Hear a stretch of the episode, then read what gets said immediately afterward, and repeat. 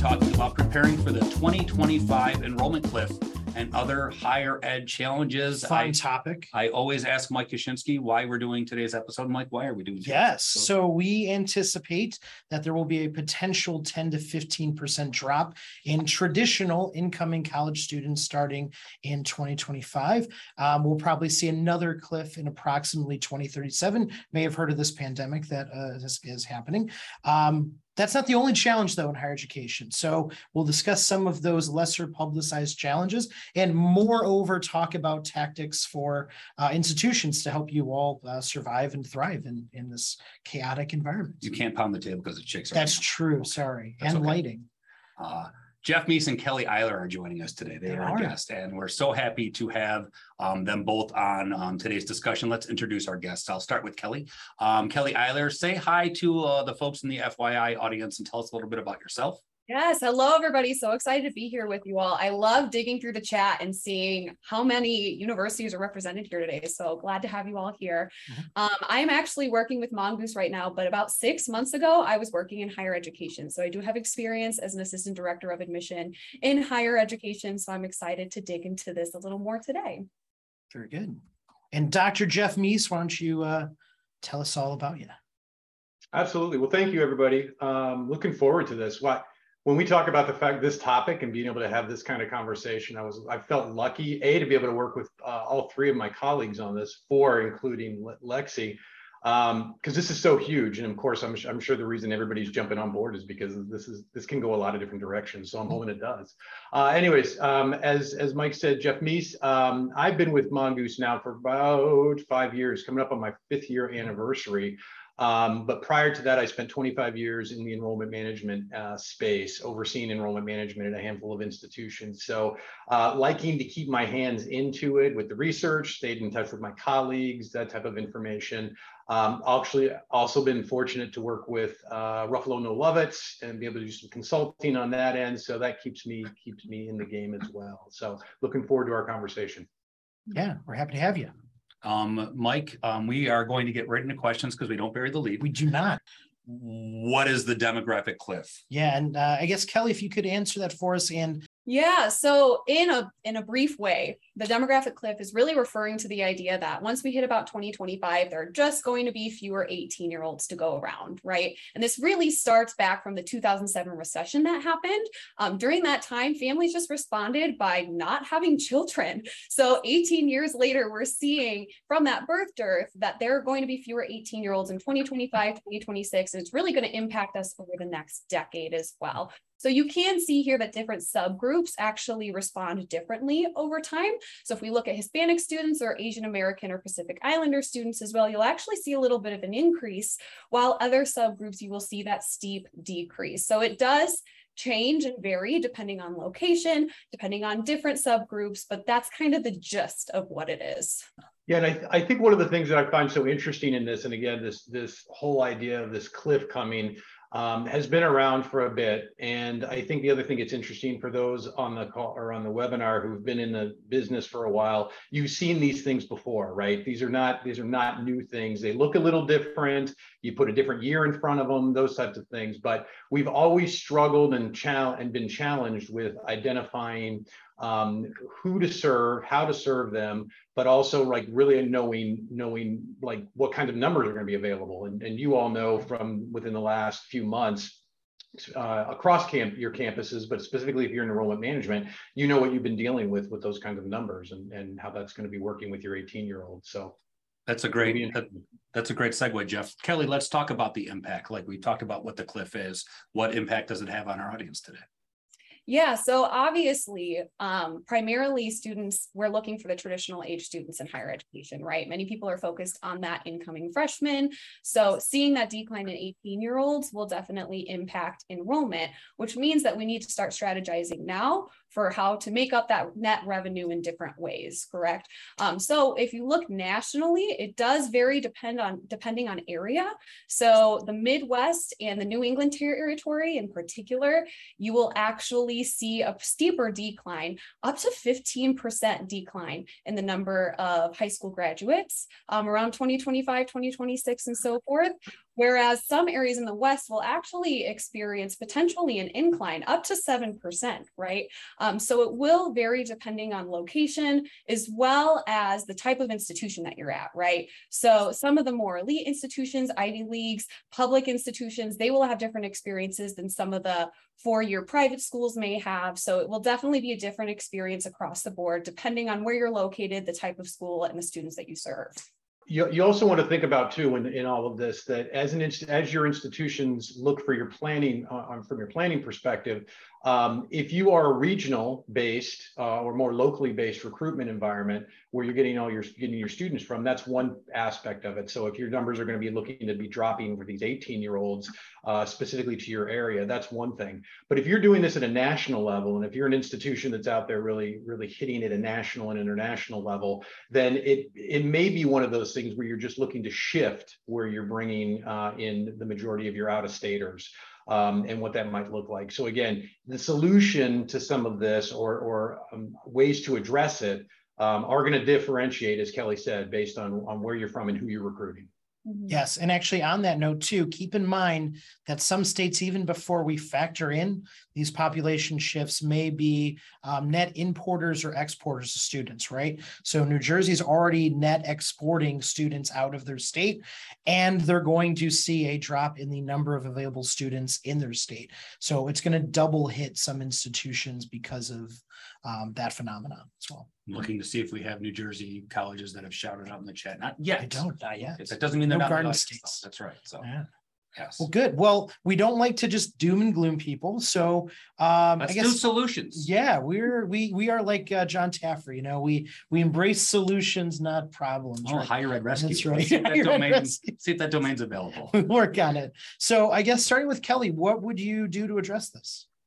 Yeah, so Jeff and I were actually talking a little bit about this last week. Um, the idea that I feel like a lot of institutions have a tendency to focus on recruitment and focus on recruitment of those incoming freshmen, right? We have a tendency to say that's our main revenue source. Let's give attention. How do we recruit more and enroll more students?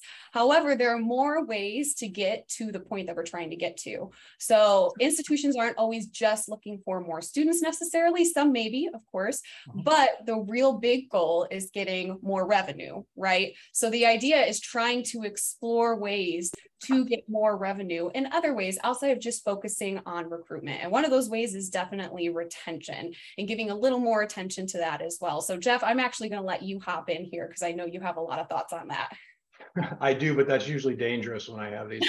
Um, so again, and, and as Kelly talked about, we we kind of we really went in depth as we were preparing for this conversation today. The, this whole idea that I know many college campuses and many folks that are on the call today are, on the webinar today um, hear it on a regular basis if you're in admissions that okay, we just have to bring in more students. We just have to bring in more students, go in and get more.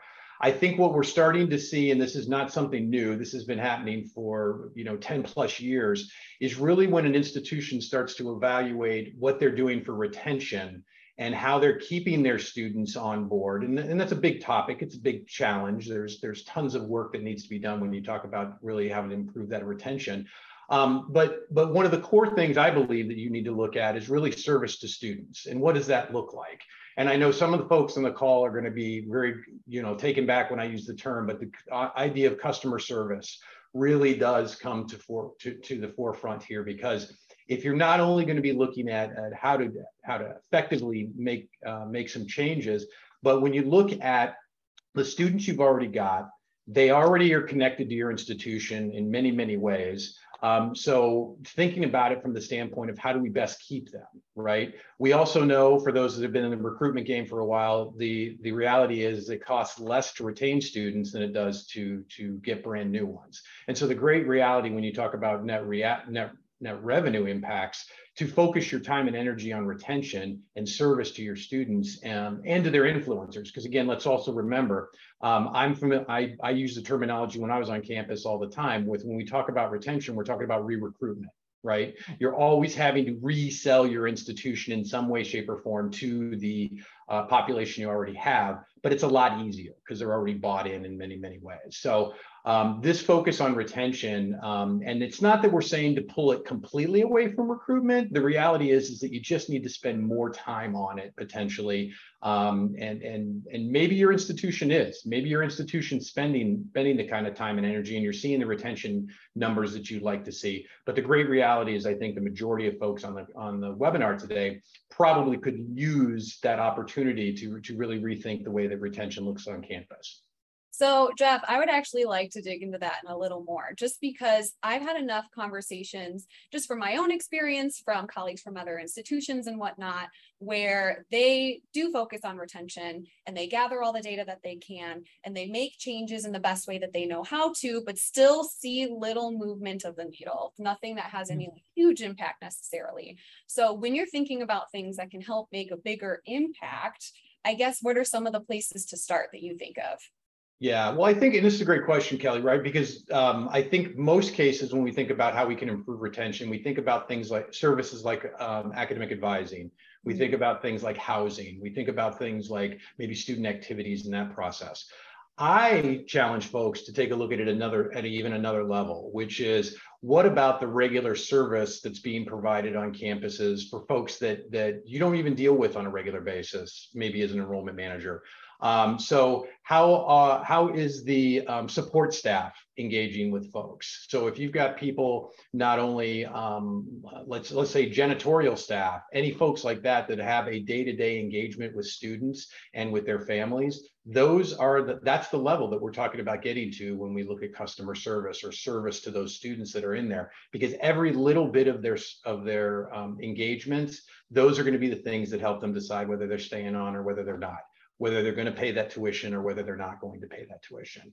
Now, the other great reality with all of this, and everybody knows, is that with college costs continuing to stay either in some cases stay steady or increase in many cases, um, being able to afford it on a regular basis. How can we continue to afford um, the particular um, tuition cost or the overall cost. That's another variable when you think about the institution as a whole. It's not a financial aid issue. That's an institution as a whole issue because how can then we support those students through, um, again, scholarship, uh, other kind of aid that, that might be out there also. Yeah, and if I may add to that too as well, your students, when you look at the, the the demographic cliff or demographic shift, enrollment cliff, whichever terminology you prefer, and you look at those students, you look at their families, to me, I think language services are going to be important, right? So, you know, not just hiring admissions counselors or admissions advisors who can be bilingual or multilingual, but thinking about that throughout your staff, because while they might be communicating with the students primarily in English, and we might want to encourage that fluency, um, we might not have those same standards for parents when they have questions, right? So being able to articulate very advanced, difficult financial aid concepts to someone who's not a native English speaker, it gets significantly easier when you speak that native uh, language natively. Um, for Jeff first, and then for Kelly, I'd be curious to hear your thoughts on this. I get the sense that institutions are going to move away from test optional and we're going to see more test blind um, admissions. So uh, we help students move through the funnel faster. Do you think that's going to happen? Um, I think it depends on the institution, right? Mm-hmm. So I think you're going to continue to see, um, again, regular test. I mean, we see test optional, especially with the pandemic. Right. Um, and how so many institutions went to that. We're already starting to see institutions slide back into or go back into testing as part of the process. Um, and again, just off the top of your head, you're looking at things like the Ivies are doing that. Some of the more selective institutions are going to be doing that process. Uh, to your point, Mike, I think that um, we're going to have an opportunity in this country to be able to really reevaluate the whole process. And mm. so when I say that, what I'm looking at is, is that I think there's going to be enough institutions across the country that are going to look for different ways to evaluate students' um, likeliness or readiness to an, in, come into an institution. And I think there might even be options that we haven't even seen yet um, that, that, that might come up on the table in the next two to five years um, on how that process looks. But again, I think it's going to be based on the kind of institution, the selectivity of the, of the institution that are going to really be the kicker when it comes to the testing. Yeah, I would actually agree with a lot of what you're saying. The only other piece that I think of is trying to get buy-in from an entire institution because I know there's definitely some faculty, some departments, some areas do appreciate having some testing available. And even though there's data to support that test optional is a great direction to go, um, it might scare people to go fully test blind and to get buy-in across campus for everybody within those purposes. So I do think it could take a little time to get all the way in that direction, but I do agree that there is a potential that it, we as an entire higher higher education society could be moving in that direction Hmm. long. And and there's got to be something to replace it, right? I mean, there's got to be something that that is going to be created. And I know the the higher education as an entity has been dealing with this for years, right? Before even any of the pandemic came in there. Is like if you pulled testing out, what would you fill in in order to be able to really get a good assessment of how prepared a student is, no matter where they came from, in order to to, to be successful at your institution. Um, and it's things like reading essays and how to go about reading essays properly. Um, because the traditional way that most institutions will read an essay is is what's the grammar look like, you know, what's the spelling, all those other aspects versus what is the student really trying to get to in this conversation? How can they articulate themselves effectively? Um, and you, and what I mean by the institution has to be ready for that, you have to train your staff, your faculty to do that kind of reading because it's Hmm. not their norm that they would do. So, um, so thinking about what your other options might be when it comes to um, other ways to assess uh, students' likelihood to be successful at your institution. I'm Gonna have Lexi read a, a question that just came in that's kind of important for this topic to make sure everyone's on the same page. But if we're talking about thinking about things through a student's perspective, I would tell you that, uh, like, if I'm a student and I'm listening to this discussion and Jeff asked the questions, well, schools are going to have to think of a different way if we don't use tests to determine whether or not a- a student is eligible for the institution. I would say grades, like, you know, like that's what a student would think because I just spent four years busting my butt in high school. Yeah. Why is that not good enough? So just something to think about, always be thinking about the students' perspectives because if they're frustrated, you know, with your institution or just higher ed in general, like what can you do to help that out? Um, Lexi uh, Croysdale is going to just ask the question that just came up because I think it should be addressed. Yeah. Yeah, while we're talking about it, Sarah asks, can you explain test blind versus test optional? I, if you don't mind me taking it. I was going to, no, I'm just kidding. Go ahead. So test optional means that, and by the way, Sarah, go uh, Bronchos. So um, test optional means that an institution can consider um, ACT or SAT results if submitted. Test blind means they don't even look at it. It doesn't exist. It's not on the student's file in any way. Is their test mandatory? Like, is that still a thing? Okay. There are yeah. still institutions that Yep. still require tests. Is that like Again, the and I'm majority? generalizing. No, But, Not- and- and Greg, not. I'm generalizing right now, but but mostly the highly selective institutions, they're going to be the ones that'll that'll tap into it. But my and and let me go back to Greg's point a minute ago, right? The the confusion, even when a student reads that test optional versus test blind and all that other stuff, I've just from personal experience with friends who have kids going up through this over the last two years, it's been amazing just to get their feedback. Again, having no tie to higher education at all and asking questions and the parents asking questions to mm-hmm. say, oh, well, am I hurting my kid's chance if I put the test in or if I don't? And if I don't do it at all, then what's that gonna, what's gonna happen there? There, there's so much apprehension and, and confusion still with that. Um, that, that I think that's an opportunity also for institutions to we talk about ways to address and, and become very customer service, customer friendly in this. That might be one way to help students through this is to really sit down during your fall preview days, during different kinds of events that you might have to really go through what that looks like and what that means. And I'm sure some institutions are already doing that, but kind of across the board. Yeah, I just want to kind of add to that. Like every institution does it differently too. Test optional can still look a little different from one institution to the next as far as how it will impact your admission process, right? Um, so it's one of those things that I think universities absolutely need to lean into communicating that to prospective students, particularly to be clear on how to be to set yourself up for success for admission, essentially. Mhm. And if I may throw it out there uh, for individuals who are not already in the Facebook group, um, College Admissions Experts um, is phenomenal, not because the advice, the advice is usually very bad, but getting the uh, perspectives of, of parents and students and what terrifies them um, and why is super uh, interesting. And I think very, very helpful for institutions to see those kinds of questions. I was, I was suspended from Facebook, so I can't. Oh, jeez. Mom kept reporting. Mike, this might be a good plug too, Mhm. um, and I won't go down this rabbit hole. It'd be very easy to. Um, but um, hopefully, the folks on the on the webinar um, are paying attention to stu- to parents and are paying attention to influencers because that's going to be another big piece to this, especially as we see the cliff coming. Um, if there's fewer 18 year olds to come after, you better find better ways to get to them. And one of the ways to do that is in, is to connect with their influencers and and the people that sometimes are paying the bill. You know, Right. some things we've already talked about. Yeah, so Corey had asked what the name of the Facebook group was called again, and that's College Admissions Experts. I actually just dropped a link for it in the chat as well if you're interested. Um, we also had a question from Carrie. They want to know Are high school students more likely to apply to schools that are test blind instead of test optional schools? Is it a good recruitment tactic? Well, I'll answer the second part first. It is a good recruitment tactic.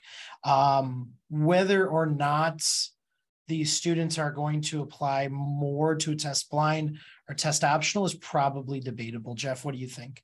Yeah, so this is really interesting, right? I think it all has to do with the student's academic background, right? This is what this is why I'm going to th- I'll throw it out this way. I believe, and I've heard um, anecdotally from from different students that the more um, when you're looking at institutions, let's say Ivy League schools, that type of thing, there's a concern that students and the parents have about the quality or ish, other issues there when it comes to oh, if you're test blind versus test optional. Um, and so I really do think it has to do with the students' um, um, academic prowess in many ways, their prep, whatever it would be, and the type of institution they're going to apply to. Um, so, so that that'll be one factor. Yeah, I think it's interesting because anecdotally, I've heard a few different things. Um, I've kind of heard both sides of things where some students prefer schools that are at least test optional. I don't know if there's a preference between test blind and test optional necessarily, but that don't necessarily want to take the test. They may recognize that they're not great at tests or may not just want to put the time into it and are curious to explore those options. I've also heard the other side where students score tremendously and want it to be taken into account because of that, right? Um, so I think it really depends on the student that you're talking to on what their particular preference is and what they're looking for from their college experience. And it can be as simple as um, if you have a lower income audience that you're looking to recruit, test costs money. And That's um, like that, that's a big Mhm. thing too. So it is, you're right, Kelly, it's, it's about audience as well. Again, I think this whole testing scenario has to do with the fact that it still feels like from the outside, and I say this from a, have- having been an insider on this, um, it still feels like there's something hidden that they don't understand and they don't know, right? So what are you going to use to evaluate my application? And I think the more clear that institutions can be about the evaluation process, that will be another big benefit to the connection with students and to their families. The, the, the least amount of ambiguity that you can have in your process, the better. And that may that may put some folks on this call off. That may put some other folks off. It's like, no, no, no, this is our process. It's worked for years. This is how we're going to do it. That's great. It doesn't mean that your your students and their families understand it. And, and that could be an issue. Yeah. Um, while we're talking about what works for some, Carla shared from Florida Southern College. Um, speaking from the perspective at Florida Southern College, we're test optional. It's tough for students to decide which one is best for them. I work with internationals, and it's a whole other layer for them. A student who is not looking to test will likely prefer test blind. My test optional students sometimes get concerned when it comes to competing for a scholarship opportunity with someone who is submitting test scores and has a similar GPA to them. Yeah, Carla, that's a great point. I'm glad you pulled that out because the other variable to this is testing that ties into scholarship options. Because there's so there are so many institutions that that tie their scholarships to the test, which again may be something in the future that you have to look at a little differently from a scholarship standpoint. Um, but as it as it sits more recently, yeah, that is definitely a variable to, to, to play into the process. Yeah, I always say be as clear as possible with what your school does, right? If you have specific scholarship brackets that you have, if they're shareable, share them so people can kind of evaluate that. Um, I remember having conversations with my students about these kinds of things, and they would say, should I submit the test score or not? And we just have blunt conversations around that, right? So I think the more information you can share about how those things are determined on the back end, the easier it is for students to make those decisions as well uh moccasins what, what was the Yes. is that it okay Yeah, Mocs. Awesome. Thank you for the uh, the question. Um, so the challenges and the, the discussion so far has really centered around um, en- enrollment retention, enrollment management, student success. Um, but we like to represent our audience, and I know we have some advancement folks in there, but also, like Jeff said very smartly in the beginning, it's everyone's job to make sure that the clock keeps turning, so to speak. So, what can institutions do um, from an ad- advancement um, perspective in order to um, help prepare for the uh, the 2025 cliff, as we're calling it? Yeah, I think this is something really great to focus on just because it's about the entire student journey from beginning to end, and that includes alumni as well, right? And making sure you're able to build those connections with your alumni in meaningful ways as well, so that they feel that connection with your institution. They will also be your biggest promoters if you have that connection and continue to, mm-hmm. to bring that about. Um, but they will also be the ones to participate in your giving days as well. So starting with building and keeping those connections is definitely an important place to start.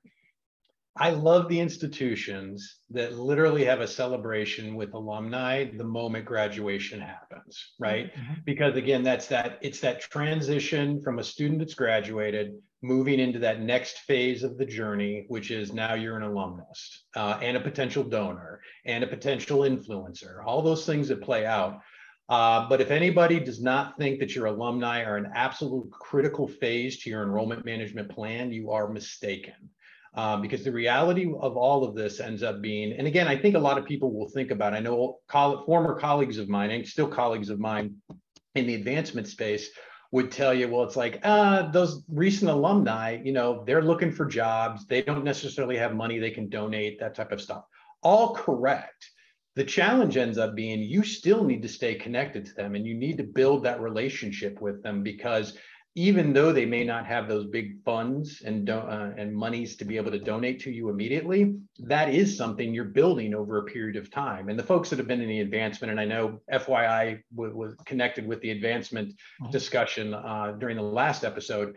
Um, but the reality of this ends up being there are many other things that you can provide and that your recent alums can provide back to the institution. For example, in the recruitment area, having alumni tie back and volunteer time to the institution by actually going in and, and having conversations with prospective students, right? Here's my experience. I recently did this. I just graduated, and, and this is why I think you should look at such and such institution. That's a huge thing. Doesn't cost a cent for them. They're not having to donate other than, in the, than their time right? You can also have them join you for college fairs. You can also have them join you for different kinds of events, those types of things. So there are lots of ways that you can really connect with your alumni. Um, and I think it's just a matter of being creative about how you might want to do that. And part of that also goes making sure you stay up to date on their information. They're probably moving a lot. They're probably, you know, uh, different addresses, different types of things like that. So staying in contact and having a good, solid database in order to stay connected with them all the way through that process. Yeah, I think this ties into a conversation we were also having around communicating outcomes, right? That's something that prospective students particularly appreciate hearing. So, having those connections with your alumni to be able to know what they are doing, the successes that they're having, where they are working, and how they're using the degree that they got from your institution, and being able to bring that back to your prospective students will be impactful for them as well.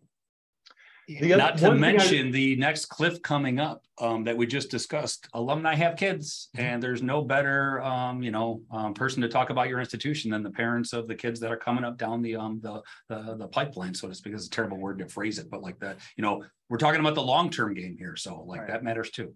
Well, and a lot of times too, your incoming students might not be at a point where they can truly appreciate outcomes and, and data, but parents can, right? So sending alumni um, to to answer questions via text or uh, to have them, you know, sign little um, thank you notes or congratulations notes um, are all really clever ways I've seen institutions uh, gauge alumni. In fact, I would argue that the 24 year old alumnus alumna who can't give uh, a lot of money uh, the value of them bringing in a student at you know let's say $15000 a year is significantly more valuable than the you know 1500 or maybe $150 they might donate um you know annually Hmm. That's now, true. There's there's one other point if I can throw out because again we don't we don't always give our community college friends a lot of love and I want to I want to reach out and, and and just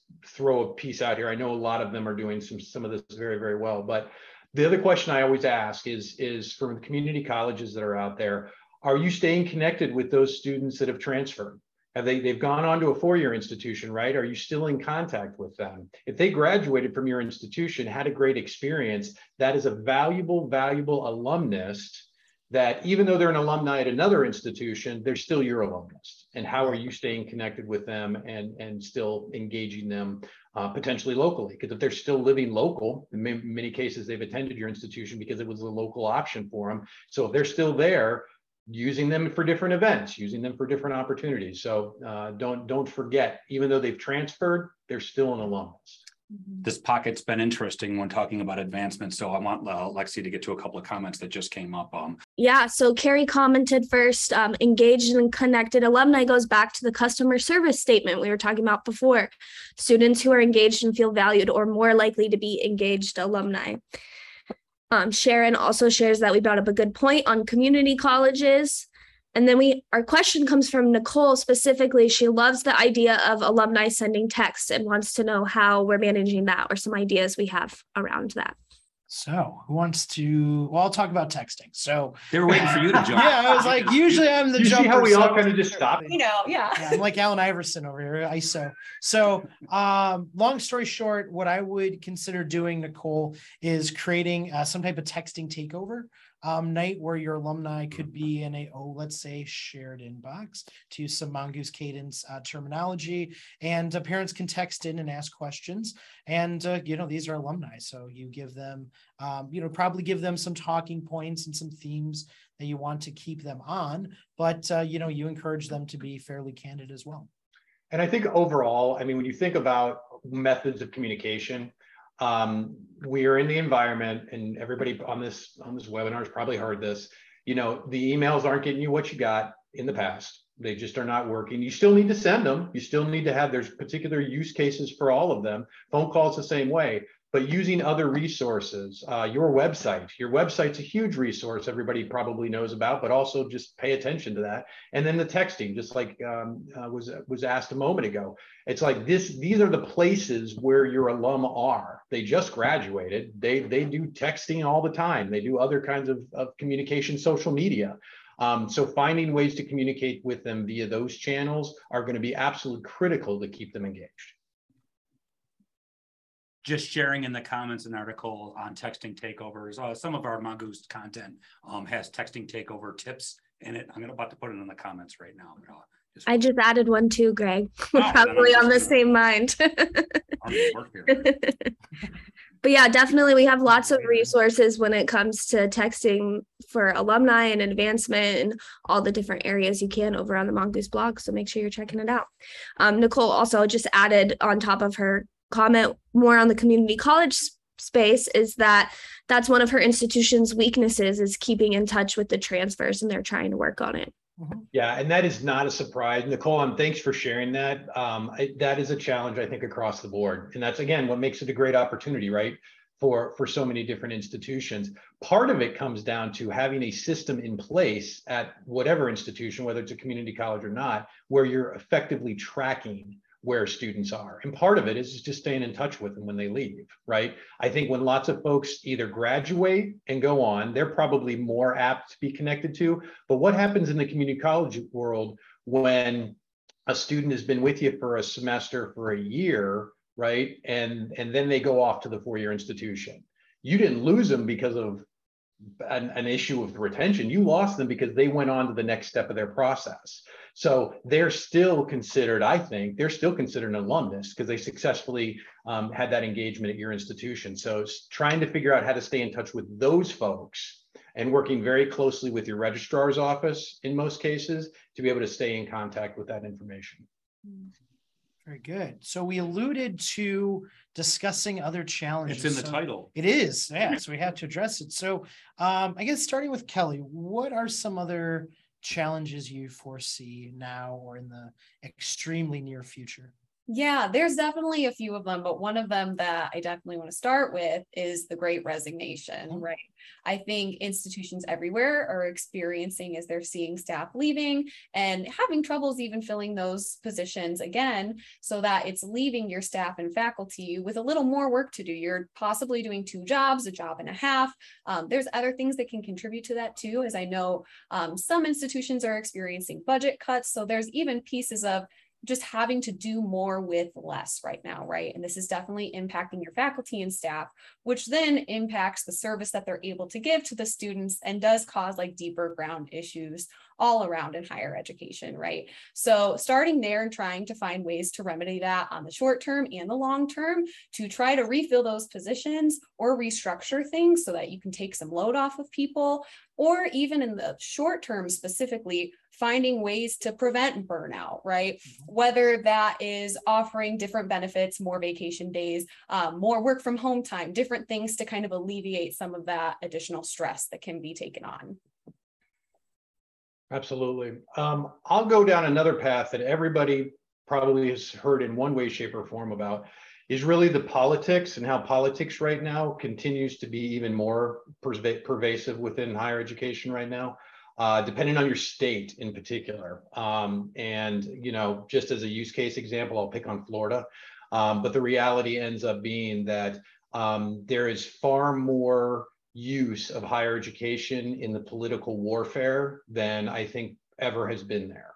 Um, and again, lots of it's on the on the state by state basis, but across the board, um, I think you're starting to see this. And we're looking at it from the standpoint of that the faculty level, um, issues with tenure that we haven't dealt with yet at this point, and what that's going to end up looking like. Um, but even from the standpoint um, of how that those politics or those political divides are going to impact resources, uh, financial resources at the state level. Um, what kind of resources? I mean, there's always there's been a shift over the last 10, 15 years, anyways, about how much funding is, has been coming from different states uh, into their state institutions versus tuition.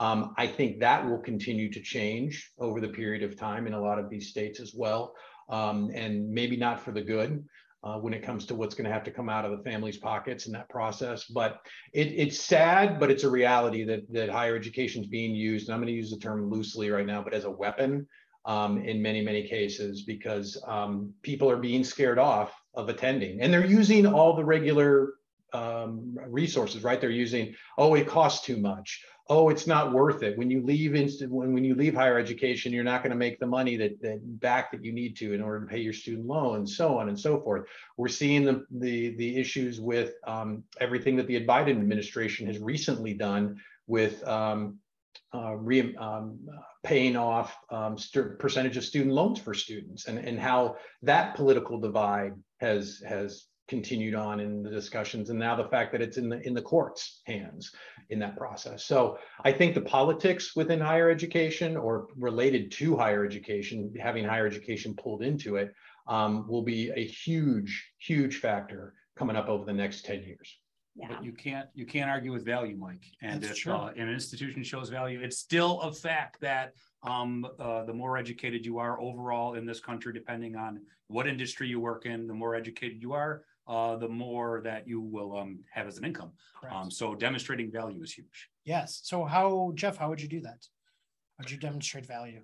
so there's no, Mike, how you an always ask the big institution questions, Yes. right? Um, I think value, I think value can be just demonstrated in a lot of ways. I'm going to go back to what I said a little earlier when it comes to the customer service experience and how that can be um, can be demonstrated from day one when you engage with students as in the recruitment process, right? I think that process can be done. Um, but for sure, when you have students on campus and their families, you know, tied in with both students and the families together, um, what does that service look like there? And so demonstrating that value. And I honestly think you're going to see um, certain institutions rise to the top based on how that service um, or how intricate they can get with that service and how it, it really impacts across campus in that process. So service i think would be a big one i think the other aspect to this again we talked earlier about this um, when it comes to service that's one aspect of retention so how can you as an institution really do very deep planning and deep preparation um, and, and resourcing for retention so that you can keep the students you have and not have to worry as much about increasing on the front end. Mm-hmm. I think something important to definitely touch on too when considering value, you absolutely have to consider cost because um, there has been an incline over the past 40 years, I believe, um, as far as cost of attendance, right? Which can definitely affect a perception of the value of getting a degree and putting your time into that. Um, over the pandemic, those numbers have looked a little different. There has not been such a steep incline in the cost to go to a university, which has been helpful. Um, but that is something to definitely take into account when trying to communicate the value that you get at an institution, there's also ways to better communicate what cost actually is at an institution as well, which some institutions do a better job of communicating than others. So Kelly, in that in that vein, is there a way for institutions to address um, you know, net tuition and tuition discounts? Yeah, so this is something that we were talking of, Jeff and I were definitely discussing. Um, many, specifically private institutions, often do some pretty hefty discounting, right? Um, I can't remember, we were staring at those stats earlier today. Yeah, Lexi, do you mind sharing? I think we have might have a chart. Oh, actually, oh, yeah. Thank you. Perfect. Yes. So over the past 10 years, there's definitely been about a 10% incline in discounting. And that is pretty extreme to look at the first time undergraduates, you see 54.5% of a tuition discount.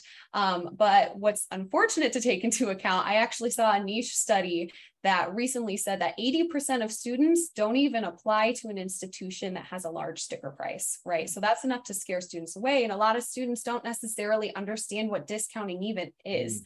Um, so finding ways to communicate that effectively and not just in the sense of we cost this much. On average, students get $32,000 per year, you know, but getting a little deeper into that and maybe explaining what the average price actually is, being more straightforward with that is helpful too. And I know, Jeff, you had some thoughts on this as well. Well, no, and I think, and I think you hit on them, Kelly, uh, the, the reality of confusion when it comes to um, what this whole discount is.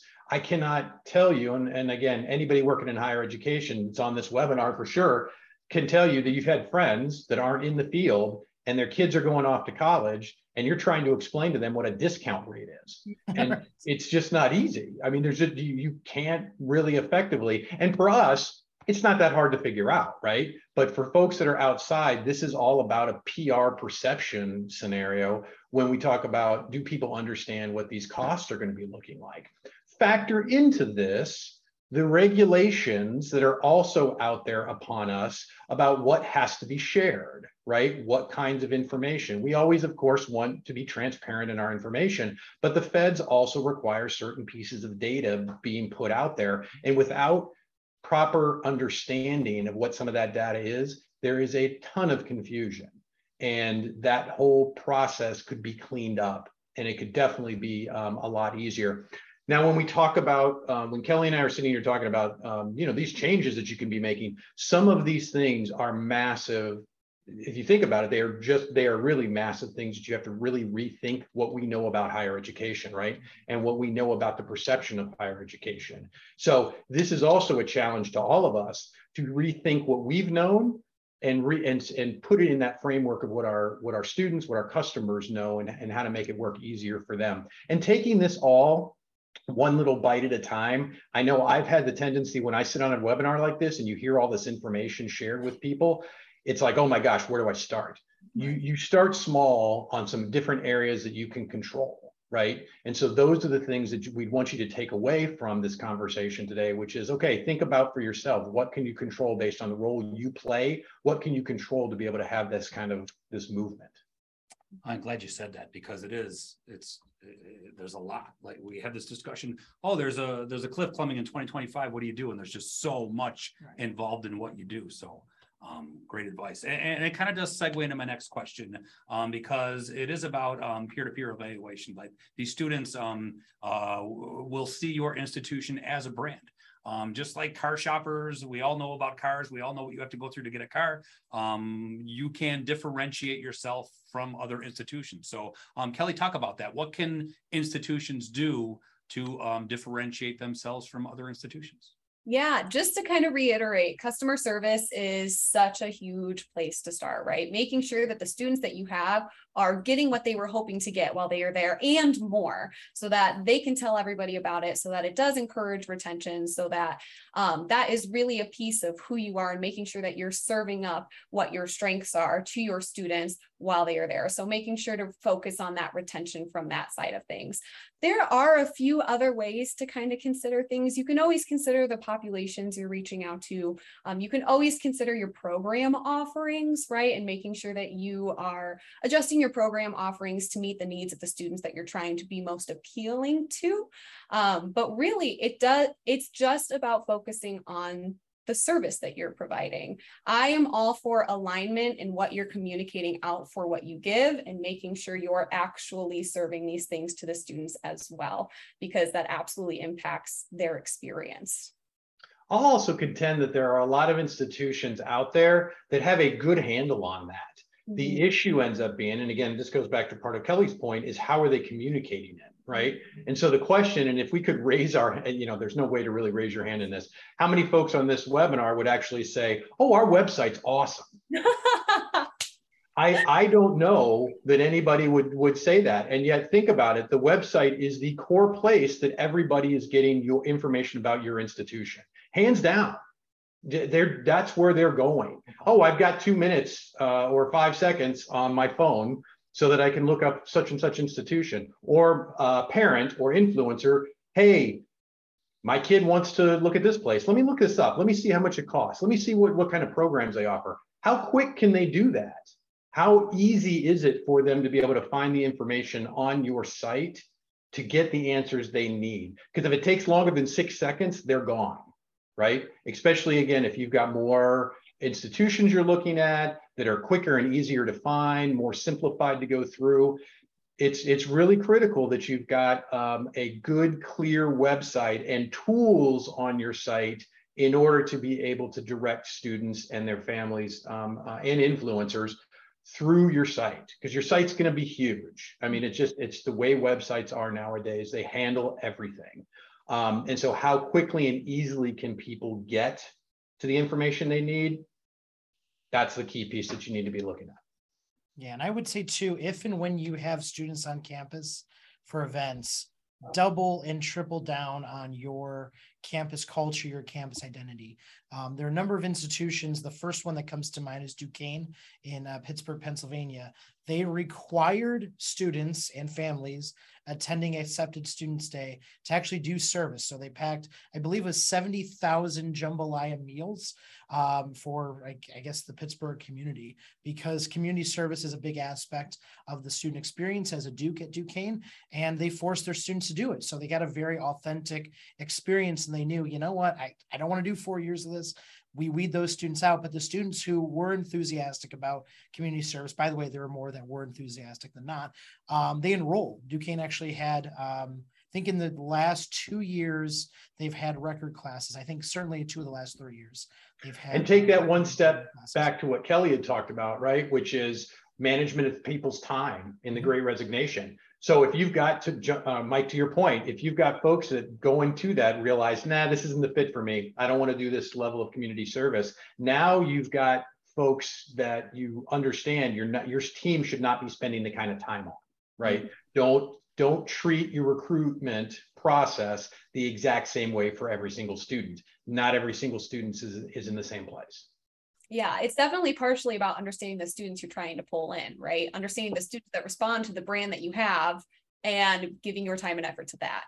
if I might ask, I guess starting with Kelly. You're the host. You can ask whatever. You Well, I'm a host, not the host. But uh, what are some institutions you've seen uh, address some of these challenges and how they do it? Yeah, I actually might pass this to Jeff just because Jeff and I were no, Jeff and I were having some good conversations and I feel like you had some good examples to throw out there. Well, I don't know if they're good. I have some examples that I think I can play out with, but um, a couple that have come to mind, and and and Georgia State in particular has been has been around with with some of the work they've been doing in retention for a number of years. This isn't something new for them, but they have they're an example of having invested heavily in retention um, and seen some very very good results um, as far as that process is concerned. Um, I one of the ones, and I apologize because I the, the name of the institution escapes me right now, but there's uh, I believe the school was in Iowa and just recently. Um, an article had come out, uh, maybe in Inside Higher Ed, that uh, talked about how they completely rethought their recruitment process, um, and instead of trying to go get as many possible students as you can, uh, they really focused on a more limited number, again, like we've talked about today, of students that are most likely to attend, right? And there's lots of ways you can get there. There's modeling you can do. There's lots of things out there that are available, but have your staff spend their time working with students that are really considering your institution, that are serious about it. Don't waste time when, it, especially if you don't have it, don't waste the time on students um, that are just kind of nosing around a little bit and aren't likely to attend. Yes, Corey coming in with the questions today. We love it. Has anyone had good experiences with intentionally using students as social media influencers? Any programs for rewarding social media posts, something similar? Short answer, yes. Um, I know we've had guests on this show that talked about like use your students um, to create content because that's the audience you're speaking to. So that should be the um, the, the, the speaker. So And keep it authentic, not Yes. overproduced as well. It should look like it came. we don't want the Steve Buscemi backwards hat carrying a skateboard saying, "How do you do, fellow students?" We want authentic student engagement. I would love to add to that just a little bit, actually. Um, at my previous institution, that was something we really put a lot of attention to. And we had AIAs, we call them, they were student ambassadors that did tours and whatnot. And we actually got them to help us with TikToks because nobody wants to see an admission counselor do a TikTok, right? They would prefer to see their peers doing those types of things, as well as a few other ways to be involved in social media as well. So that was actually just part of their job. And students seemed, prospective students seemed to respond to it really well. And the students that were working with us were obviously getting paid to help us in that way, and they enjoyed doing it as well. Well, and I'll tell you, if you want some other good data with it, I mean, there's a number of pieces that are out there, but one I know that I've used and, and worked with with a number of folks is uh, the e-expectations report and talks a lot about uh, what it is that students want to be able to see. Uh, Ruffalo Noel Levitz puts this thing out. Uh, but these e-expectation reports um, as we watch it change over the years that it's run, you start to see how more and more students are looking for the videos, they're looking for the social media, those aspects. And if you're not there, they're not seeing you kind of thing. And so whether you've got your students or you should have a combination of your students um, producing those things and get your hands out of it, let the students do it, trust your students, your current students, um, or whether you as an institution are trying to, to frame some of this. One of the ways that I, I highly recommend uh, financial aid offices and enrollment managers take a look at, um, how are you explaining to students and their families financial aid? Um, are you using it through the traditional letters, face-to-face conversations, or are you actually, have you created or could you create a, uh YouTube video that takes folks through it very, very creatively? And there are videos that are already out there that then maybe you could tap into. So again, using those kind of visuals, whether it's different kinds of social media, I think are really, really effective when it comes to, to um, communicating that information. And when you think video, think low budget. Don't get worried. Right. You can do it with a phone. You can do it in front of your computer. And they love that. Yeah, They love that. They love- actually, they respond better to that. Yeah. Yeah. That's right. Yeah, actually, I I'm gonna have, just shared a link in the chat um, to one of our past FYIs where we had Dr. Liz Gross from Campus Sonar, um, who specialized in social listening too. They they had a lot of value to add there of um, even some stuff you can do on the social media side that you know just lets you listen to the conversations that students are having with their peers on social media without even having to interject yourself in the conversation at all. Um, and a fun fact for all our FYI participants my role before Mongoose, I was actually a social media manager for a college. And one of our most successful things was having Instagram takeovers where we gave students our Instagram password for the week and they just shared on their stories. And we got to learn a lot about like what a day in the life of a student in that major is like and the different content ideas we could share after that. So definitely Fun fact about Lexi's fun fact is that she hates doing social media, but that was her job. That's not true. That's not true. R- Think about RNL did the E- RNL did the EX expectations report. I know people are asking that Yes. question. Yeah, Exactly. The other thing to remember, and again, I, I used to get into these discussions when I was on campus about, you know, I- how do we trust these students? If you trust a student to, if you trust a student to hire them as a student ambassador for you, you definitely should be trusting them to take over your social media for a little bit. And we've talked students. I want to throw one quick plug out there, your faculty as well. So if you have the leading expert on, you know, Pacific Northwest architecture, um, that sort of stuff gets incredible um, traction on social media. Um, I think we have a link somewhere. Um, Texas A&M, uh, you're sorry, Texas A&M, their physics and astronomy department has an incredible TikTok page where their professors do uh, basically lab experiments um, over TikTok, and it's really fun and neat. And uh, again, you can leverage your uh, faculty, particularly the ones that are a little bit more outgoing. I'm freaking out. We've never had this many questions come. I in. know. I don't know what to do. It's So we've reached three o'clock. So if you have a meeting, um, go to Get your meeting. But uh, if our guests, do you have time for one more question, Jeff and Kelly? I believe we have one more. Absolutely. Lexi, let's get that last question. And I appreciate the question so much. She's putting links in. She's responding to people. She's the social media queen. Um, Lexi, let's get that last question. yeah, so I did drop the e expectations word link in there as well for you, buddy, so you can check that out. Our last question came from Is it Evie? Carla again, I think. Alyssa. I'm scrolling up. There's been so much activity. Yes, Alyssa, there it is. Yes. So is anyone finding that this year's senior class is more unprepared or delayed than those from pre-COVID? Yeah, so so everything we're starting to hear from testing, because I think actually as recent as yesterday or the day before, we started to see some testing results coming back that the that the test numbers have started to drop or have dropped uh, with the COVID grad with now seniors that, that had gone through the COVID process. Again, I don't think it's a surprise because of of, of the just massive um, interruption to our lives that that was COVID. Um, school, the whole concept of high school and elementary school, even in, and of course college, just shifted, and it shifted for a period of time, enough of time um, to impact um, people's retention of information and tracking of information. So I just I'm not surprised by it. It's sad to see the numbers as they come in, but absolutely of no surprise. Jeff, I'd like to add, um, from my experience from last year, um, I definitely, we saw that just during COVID, right? That students were responding differently, even when they were getting back into kind of what was considered a new normal, right? Going back into the classroom and whatnot.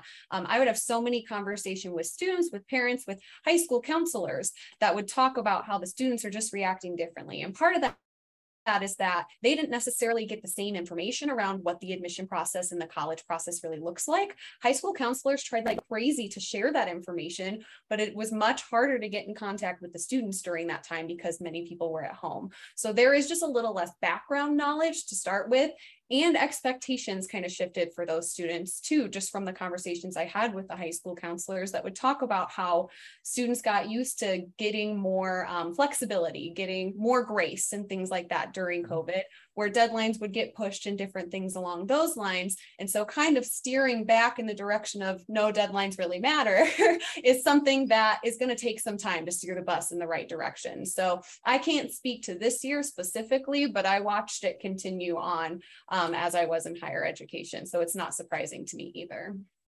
Wow. Um, what an hour. Uh, Yes. Kelly and Jeff, you both were great. Um, Lexi is going to put in our chat um, how to get in touch with you folks. Um, if anyone wants to ask Jeff a question or Kelly a question, um, you can certainly email them, Kelly at Mongoose, Kelly I at mongooseresearch.com and Jeff at mongooseresearch.com. Get a hold of Jeff and Kelly on their LinkedIn's and their emails um, for more great advice because we didn't even get the takeaways. No, We ran out of time. This episode has been brought to you by Mongoose, makers of Cadence, Higher Ed's premier engagement platform. You, you, you folks stayed so long with Yes, us, even a thank you. little. Uh, I hope you enjoyed the episode. Um, thank you so much for being here. I hope you enjoyed it. Mike, B minus today. Uh, No, you B. in Oh, particular, you okay, did great. Yeah, thank I'm a harsh grader. No, Mike, You you did are. great. Wow, Yes. Thank you. Uh, Kelly, Jeff, uh, we'll give you a chance to say goodbye to the folks. Thank you so much for being here today, though.